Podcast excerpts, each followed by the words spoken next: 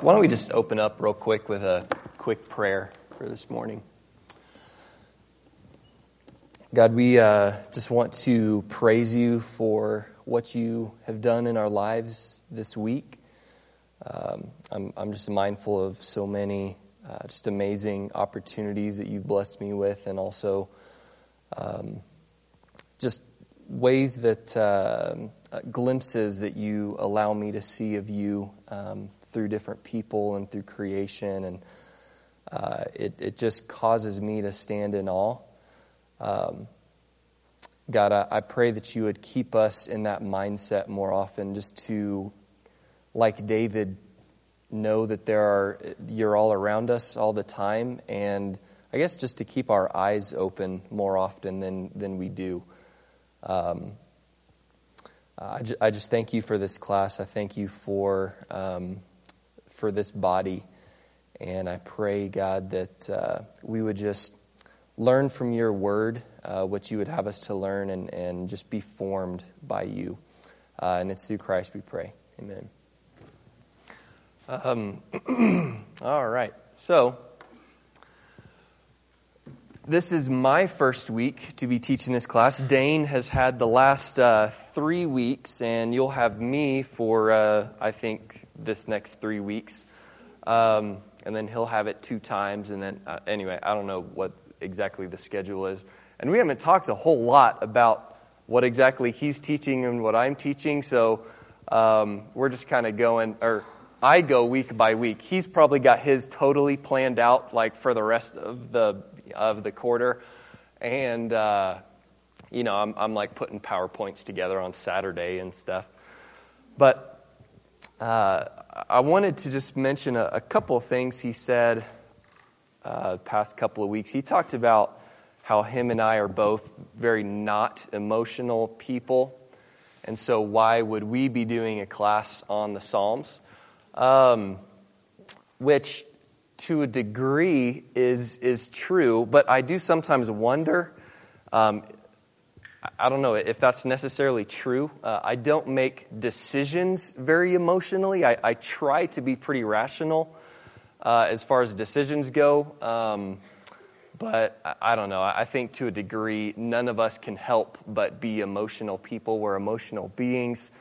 Um, I don't cry as much as most people, but some things do make me cry that other. Okay, uh, so for instance, I think it was two Wednesdays ago, Jeff mentioned the movie Cars 3 and how it made him cry. Um, a lot of usually I will cry during during movies more so than real life will actually make me cry. I don't know if that's a good thing or a bad thing. Um, but I remember right after we moved here, this was, I guess, three and a half years ago, uh, Inside Out had come out, which is that cartoon about the emotions uh, made by Pixar, I think. And it's about this uh, little girl, and she's got I don't know if there's four emotions or five emotions, and there's this control panel in her head, and they all, you know, have turns controlling what she's doing and stuff like that.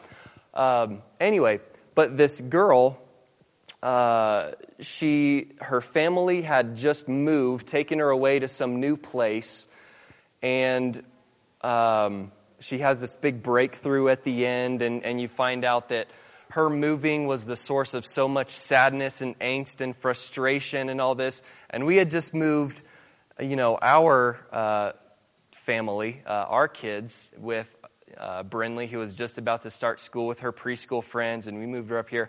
Anyway, um, my face hurt so bad from crying during that movie. Uh, that doesn't happen very often, but um, uh, anyway, I, I, wouldn't say I am I am as not emotional as Dane has painted me to be. Maybe. Um, I want to just share a, a, quote with you. I don't know if you'll agree with this or not, but I found it uh, interesting. N.T. Wright said the Psalms represent the spiritual root system of the great tree we call Christianity. What will happen to the fruit on the tree if the roots are not in good condition. Um, I don't know if you agree with that or not, but uh, I do find it uh, true that um, very often in, in my own life, coming back to the Psalms in short spurts. I've never been a, a Psalms. Uh, Psalms has never just spoken to me and, and made me want to read it every day like many other traditions do. I think Dane has talked about that a little bit. So, N.T. Wright, he is um, uh, Anglican, Church of England, Episcopalian. And he was a bishop actually for, for quite a while in that uh, group. And it is suggested that they read, I think it's something like four Psalms every day. And they get through the Psalms basically four times a year. And so you can imagine, you know, if you're uh, 50 years old, you've read through the Psalms, you know, 400, you know, 200, whatever. I don't know. Anyway, um, and so for him, he, he, talks about the Psalms. It really is his spiritual root system. It's, it's how he reaches down, reaches deep, so that uh, his fruit, I guess, will be more um, um, apparent, I guess. Anyway, Psalms for me, it's, it's tempting to approach the book as if, um, you know, kind of in our, in our modern age, the way that we approach the Bible is how do I make this work for me? You know what I mean?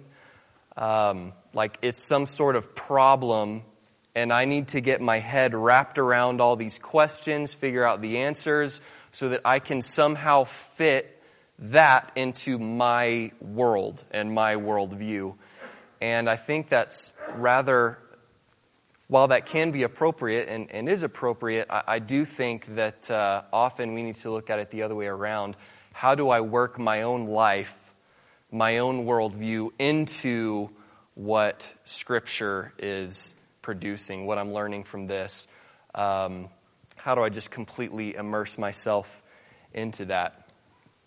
So, Ephesians chapter 2 says, For we are God's handiwork, created in Christ Jesus to do good works, which God prepared in advance for us to do.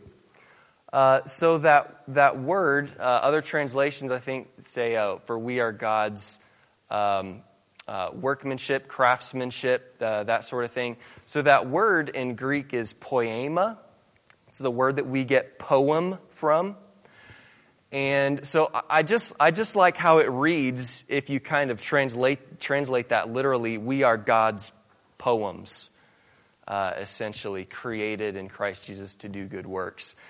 And um, I, I just like that. We're, we're living, breathing poems. We are, uh, you know, by our actions, by our speech, how we treat one another. Uh, we are supposed to be these beautiful things that uh, not only portray beauty, but actually allow other people to learn things about God and about the kingdom and, and the church uh, through us. So that through our through us praying psalms, through us uh, singing these you know different poems, we ourselves become poems for for uh, our own world. Um, Jeff did a class a couple quarters ago, the Shadowlands. I don't know if if uh, y'all are a part of that or not, but we started talking about how uh, different things in Scripture are prototypes of what God would then do in Christ. And then we eventually moved into how really even our lives today ought to speak just as loudly to the world as Scripture does, in a sense, right? That um, uh, I am no less a spokesperson for the gospel than Paul or Peter. Uh, and so we need to take that seriously in, in our own lives and, and uh, figure out how that how that works. But even, even our lives, in a sense, we are uh, living, breathing epistles, right? Uh, in fact, that's why we uh, named my uh, our firstborn Brinley. Her middle name is Chanson, which is a French word for a song.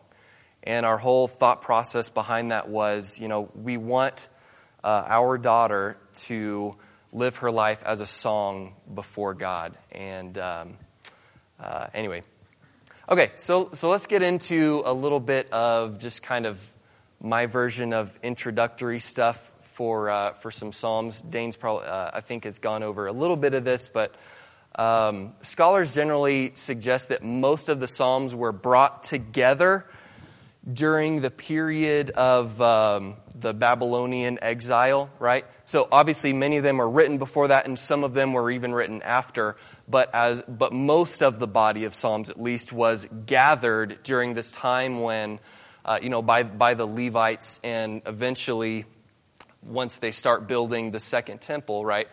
Um, uh, they're gathering all of these Psalms during the, uh, the time of exile, which I think is, um, I don't know, it's kind of cool because even one of the Psalms says, uh, you know, it's unthinkable to sing the Lord's songs in a strange land, right? Um, you know, like it's blasphemous to read these poems, these songs, to sing these kind of praises when we're in captivity. And yet, doing just that is what kept them really rooted in their faith. Um, uh, probably more than more than any other more than any other thing, helped them to keep their faith, uh, praying through that doubt, praying through that fear, which uh, I think we're going to end up talking about later in this quarter. How important it is uh, just to pray, praying through those doubts, praying through those fears. Um, and so, at the time that the, the temple, the second temple, Zerubbabel, Ezra, Nehemiah, those guys, uh, when that is being erected, that's also kind of kicks off when the synagogue, right? So, temple, big worship, sacrifices, synagogues, local churches, essentially. Uh, it's where most of the teaching is taking place and that kind of thing. So, that, so that's when the synagogue kind of takes off. We don't know a whole lot about synagogue um, worship but we know that the Psalms were a very central part to that. It was a central aspect um, of what synagogue life was like. Um, and so, you know, Jesus taught in the synagogue, Paul taught in the synagogue. Um, it, it, was just, it was a place to go to learn, to be communal, to be, um, you know, remind them what is Jewish life, what is Jewish family, uh, and all of these things. And so, one of the amazing things about Judaism to me is that even while they're dispersed throughout so much of the world, a lot of them are in Alexandria in Egypt, right? Uh, which is where the, um, the Septuagint writings, right, the Old Testament in Greek ends up coming about. Um, is that you've got Jews everywhere, but they remain so entrenched in their worldview, in their hopes, in their faith and you could say that Psalms was essentially the backbone of that. That constantly uh, singing the Psalms together, praying the Psalms together was what, you know, helped them to keep their identity as Jewish people. Um, and so I don't know how much you bring that into uh, us as Christians, but I do think it's uh, uh worth pointing out anyway that these weren't simply a bunch of, um, it's not like our worship songs today where, you know, that's cool, that's great, maybe I like this line and not that line.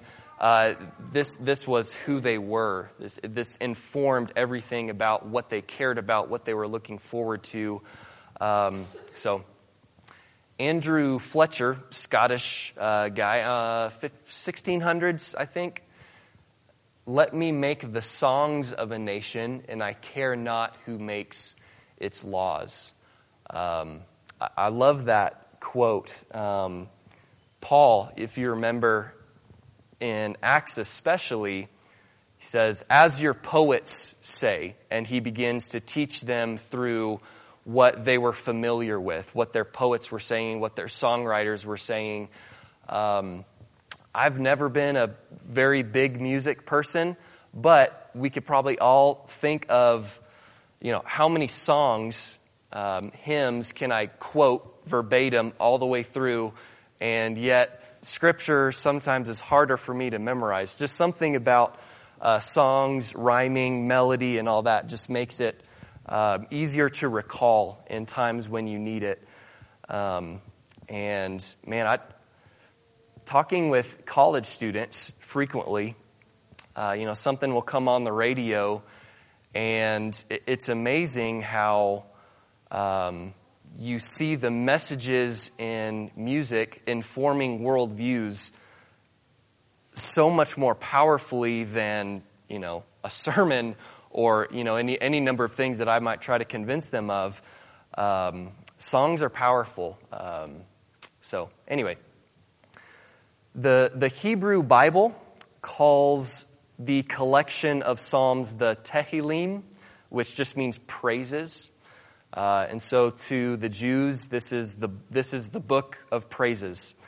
Uh, the early church and the Jews in Jesus' time, uh, they read Jewish scripture using the Septuagint. Okay, a lot of them did not have the old, um, the Hebrew stuff, um, and most of the the common language was Greek anyway. And so by the time Jesus comes around, uh, the Septuagint is is what their um, is is what is in their mind. Okay, and so in the Septuagint uh, the collection is called the Psalmoi, all right, P S A L M O I, except in Greek. Um, and so that's where we get our word for Psalms from, okay? And that's just the word for songs, right? Uh, songs with accompaniment, usually stringed instruments, that kind of thing. One of the, one of the codexes was called the Psalterion, which is just another instrument. Anyway, so that's where we get our words from. The Psalter, the Psalms come from the Greek uh, names of this book. Um, I think it's worth mentioning that there are dozens of other songs in Scripture that are not in Psalms itself. Um, Moses and Miriam, right? Uh, when after they cross the Red Sea, they sing this this song. Um, Mary, right? The, uh, the, the Magnificat, right? That we sing a lot of the words to it in, in one of our songs. But anyway, uh, scripture is, is just uh, littered with, with songs everywhere. And it's because I think it was such a powerful teaching, uh, teaching tool. So, Psalms as a whole, I don't remember if Dane has got into this yet, uh, but it's split up into five books. And so, obviously, I don't think that as each of the authors, you know, David and the sons of Korah and all these guys are thinking, well, this is going to go in book one or book two. They, they weren't thinking, in the, but at the time when, uh, you know, in the time of Ezra, when the Old Testament starts to really get ordered and gathered and all these things, uh, it made sense to them to order these Psalms in a certain way. Um, a lot of the ones by David are in the first two books, you know, 2 through 41, 42 through 72. Uh, but there's ones of David that are in, in the later ones as well. But it's sort of thematic, and I'll, I'll show you a video here in, in a few minutes of kind of how, how that works. Um, but some of the main, when you read it kind of cover to cover, you know, Psalm 1 through Psalm 150, you get a sense of um, not, not just the depth of emotion and the range of emotions, but a lot of themes start to play out, which, which uh, really is a, is a powerful teaching tool, too, just how it's ordered um, and, and how these different themes come about. And so, uh, teaching and, and reign, the Torah and the kingdom of God. So, Psalm 1 is sort of a, uh, which we talked about, I think, the first week uh, in this class. Psalm 1, all about the Torah. All about Torah just means teaching. It's all about the teaching, the law. Um, and then Psalm 2 is about the kingdom of God and what God is going to do through his reign. And those kind of serve as, the, as a double introduction to the entire book of Psalms. Um, the other things you're going to see through the first three books Lament is, is the most popular category of Psalms. Uh, there's praise in there too, but towards the end, praise is, it moves from lament to praise at the end, overwhelmingly when you read the last five, right? Um, and so, you know, both of these things I think are, are forming us, they're teaching us when we don't just pick one and then pick another and pick another. That's, that's a fine way to do it. But when you read it all the way through, these really powerful things come out. Um, so, like Psalm 3 is a psalm of David, and the little text at the top says, a psalm of David when he was um, uh, when he was fleeing Absalom, right? And so your son is after you. You are hiding in the in the caves in the mountains again, back like when you were um, hiding from Saul. And probably the lowest point of your life, maybe. I don't know. David's life went like this. But uh, if your son is after you and your son wants to kill you, I can't imagine how much lower you might feel than that. Your kingdom, you feel like, is just being ripped away from you. Your identity, um, uh, we could probably just read Psalm 3 real quick. Uh, and I don't have it up there, so if you want to open there, that'd be great. Um,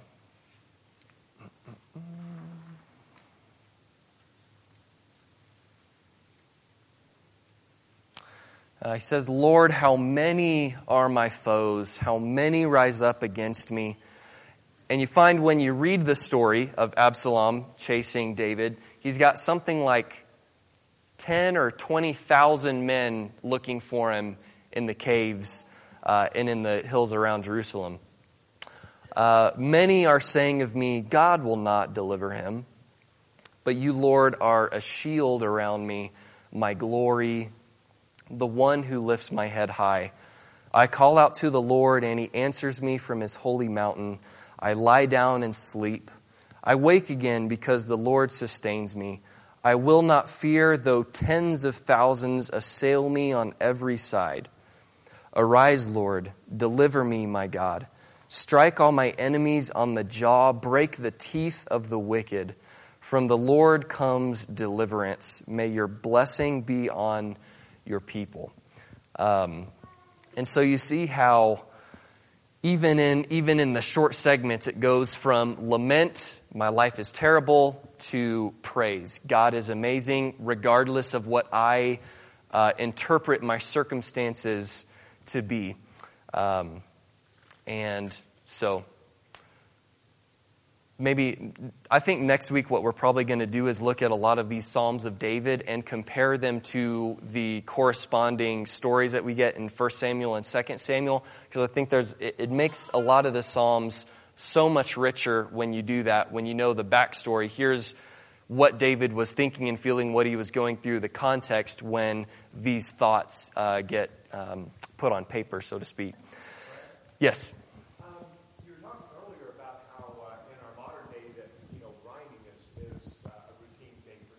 Mm-hmm. Was there anything that was done in the, I assume Hebrew? Yeah, yeah. So yeah, there's there's. Right. Um, well, so if you, uh, I don't know if this was done back, uh, you know, thousand or 500 BC or not, but today you will see, um, you know, Jewish kids when they're doing the rocking back and forth thing while they're standing and, and they're, that is supposedly some sort of way that they keep doing. Now, they don't actually um, speak the language anymore, they're just saying the sounds. Um, uh, but anyway, so that's, that's one of the things that they do. I don't know how, when that practice came about. Maybe Jeff does. But um, as far as Hebrew goes, I don't know how much rhyming you get. Probably a lot of words would rhyme simply because they only had about 4,000 words, whereas we have hundreds of thousands of words in English. Hebrew only had about 4,000. And so you're probably going to have a lot more rhyming, maybe just accidentally, I don't know. Um, but also, some of the things that they did, and Dane has touched on this, is that you will have um, acrostics. And so Psalm, 1, Psalm 119 is a good example. Every verse starts with, you know, A, B, C, D, except for in, in Hebrew. Um, Psalm 34 is one of David's. It does the same thing. And what's interesting about Psalm 34 is that the line, I forget which letter it is, is actually taken out of the middle and put at the end. And so, you know, is just kind of one of those one of those tricks. As far as rhyming, I don't know, um, but um, as much as they read it and focused on the Psalms anyway, they probably it probably didn't have to rhyme. If if you're reading it every day, it's probably going to stick if it rhymes or not. You know, um, so I don't I don't know if Dane is um, read up on that or not, but uh, Dane, that's your topic for three weeks from now. You can teach on that. Um, okay, so uh, yeah, the, the, the character of David, right? We always look at him as, you know, he's, he's, a, he's a man of action. When everybody else was standing around, he went and actually fought Goliath. Um, you know, what, what are all you standing around for when this Philistine is, is uh, you know, uh, speaking against our God? But more so, I think it's appropriate to think of David as a man of prayer. He's a man of action, obviously, but he was a man of, of prayer first. His instinct was not to just go fix it, his instinct was to pray and empower God to work through him or other people. And so, in, in, uh, in the context of Psalm 3, when he's fleeing from, from Absalom, did David have to go fight Absalom? No, he, he didn't have to. I don't think he wanted to. Um, but David just, you know, when, when he finds out that there's thousands of Absalom's men against him, m- uh, much of Israel has turned against him, God is, has uh, abandoned him. His instinct is to pray. And uh, he says, Arise, Lord, deliver me, strike all my enemies on the jaw. He doesn't say, Give me the strength to go and fight everybody and kill a bunch of people he just puts it all in God's hands. And sure enough, you know, when you read the story, uh, that's exactly what happens. Um, God delivers delivers David without David having to, um, you know, form his own army and, and all that kind of thing. So. Um, let's see. There's a type of psalm called a royal psalm, which would go in mostly the praise category.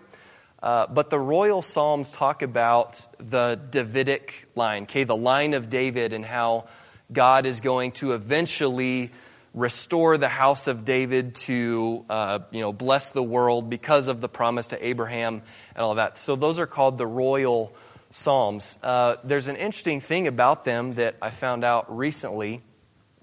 Um, and I don't know how many there are. I haven't counted them yet, but they happen to show up. If we go back, yeah, they happen to show up at the seams to, uh, to the books, the way, that, the way that the books are ordered. And so you've got um, uh, Psalm 2 is a royal psalm, Psalm 42, Psalm 72, uh, and Psalm 89. So the first three books are, are book ended with the psalms that talk about the. Um, uh, God restoring the house of David and being faithful to the house of David and, uh, and all of that. But what's interesting is that Psalm 89 ends, it starts with, um, it starts with that sentiment, but it ends with, but it all went wrong, right? David wasn't the greatest. Uh, you know, he had plenty of failings. Um, you know, your people, we have not been faithful, et cetera, et cetera. Uh, and, and so it's saying, please remember, you know, remember this promise that you made to, to David and to his line and to restore Israel through him. Um, but right now it just seems like you've forgotten, right? And then Psalms, uh, books four and five are overwhelmingly more about who God is, who Yahweh is, and how he delivers. Um, and sometimes he uses people, and sometimes he doesn't. But it, it kind of changes your focus from uh, focusing on, you know, kings and mankind and humans to God is just amazing, and God is going to get this job done, uh, regardless of, of um, uh, how weak and pathetic and unfaithful we might be, right? Just lifting our eyes up to God's rule and to God's reign. Uh, I want to read something really quick. So I mentioned N.T. Wright earlier, and he wrote a book which is not like most of his books, which are really thick and heady and way too long. Um, somebody asked him to write just a, a, a, small little short book on what the Psalms have meant to him throughout his life as he's read four Psalms every day um, throughout his lifetime. And so I just wanted to pull a quick little excerpt. Um, and maybe you have some experiences like this. And it, would be really great to hear some of those, uh, some of those things. But I just kind of as a because I have not been, uh, you know, faithful in reading the Psalms in this kind of way. Maybe this will serve as some sort of platform uh, or, or, inspiration of the just the power of, of doing that. So he says. Um, I adopted the, oh, it's five Psalms a day practice not usually all together, but spread out over the day, time and again, the particular psalm that was next in line jumped off the page and spoke directly to me. A few vignettes stand out. One frosty evening in February 1969, I was working late in the library trying to figure out the different theories of atonement. They all seemed so important and convincing and exciting, but I couldn't understand how they all fitted together. So I went out into the clear, starry night and looked up at the constellation called Orion. One of its majestic stars was constantly changing from red to blue to silver and back again. Perhaps, I thought, the atonement was like that many colors, but a single star. Perhaps I didn't have to say it was only red or only blue or only silver. I climbed back up the spiral staircase to my desk in the library and decided that before starting work again, I would read the next psalm in the sequence that I was using. It was Psalm 19. The heavens are telling the glory of God, and the firmament proclaim his handiwork. I don't know whether that means that God has a sense of humor or simply that the Holy Spirit was being especially kind to me that day, but that moment has stayed with me every time I read or sing about that lovely psalm and also when I think about the atonement as well. Or there was a time when I was cycling up the busy high street in Oxford. Most students use bicycles to get around the ancient and crowded city, and decided to overtake a bus that had stopped in the inside lane.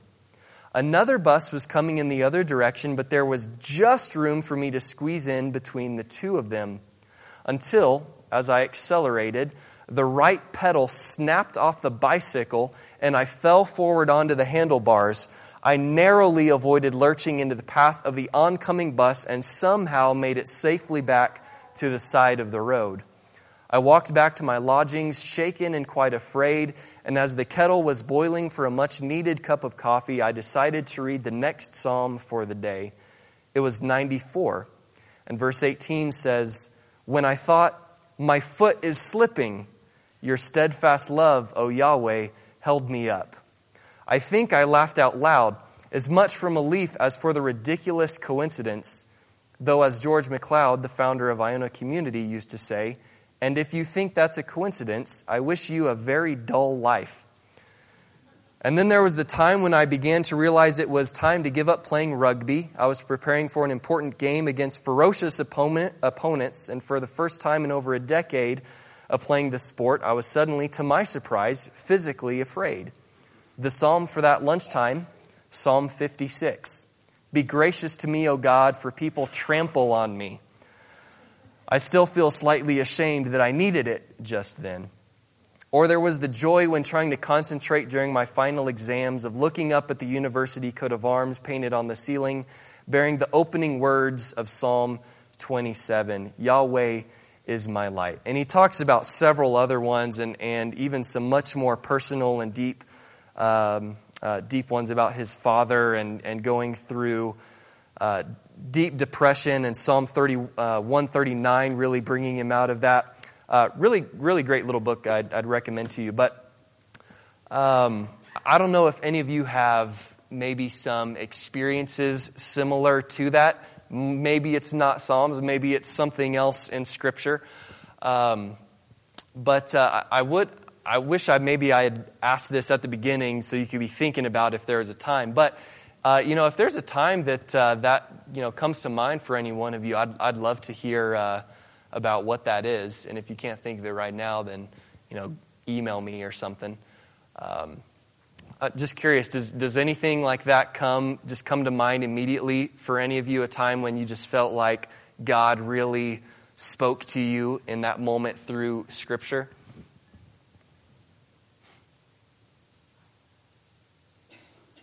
Okay, cool. Um, well, I've got I've got a video, but it's it's uh, it's a little bit longer. It, it'd take us over a little bit. So what I'm going to do instead is I'm going to um, uh, save that for next week, and uh, we'll jump in with that. I had this really cool, well designed um, poster that has that has all of the uh, the psalms, the books laid out with the themes and how it all works together. Uh, and then the, the printer is apparently not working, so sorry about that.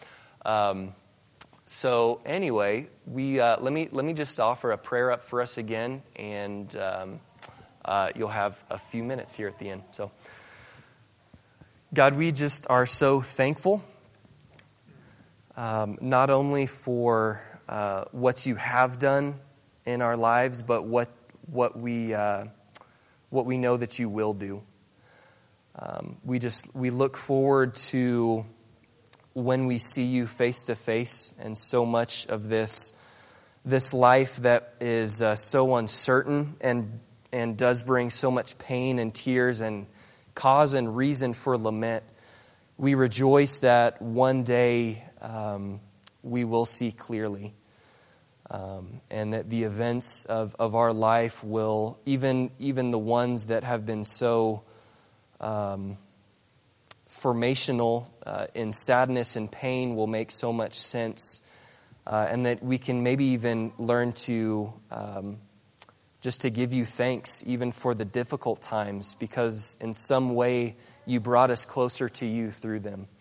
Uh, so, God, I, I, just pray that as we are uh, just continuing to uh, study this book together, hopefully read it in our own, uh, in our own time, just individually and, and just as a community, God, that you would uh, really tune our hearts as, as we've talked about, and just kind of recognizing that that's not a one time fix sort of thing, but it's something that requires so much time, so much perseverance.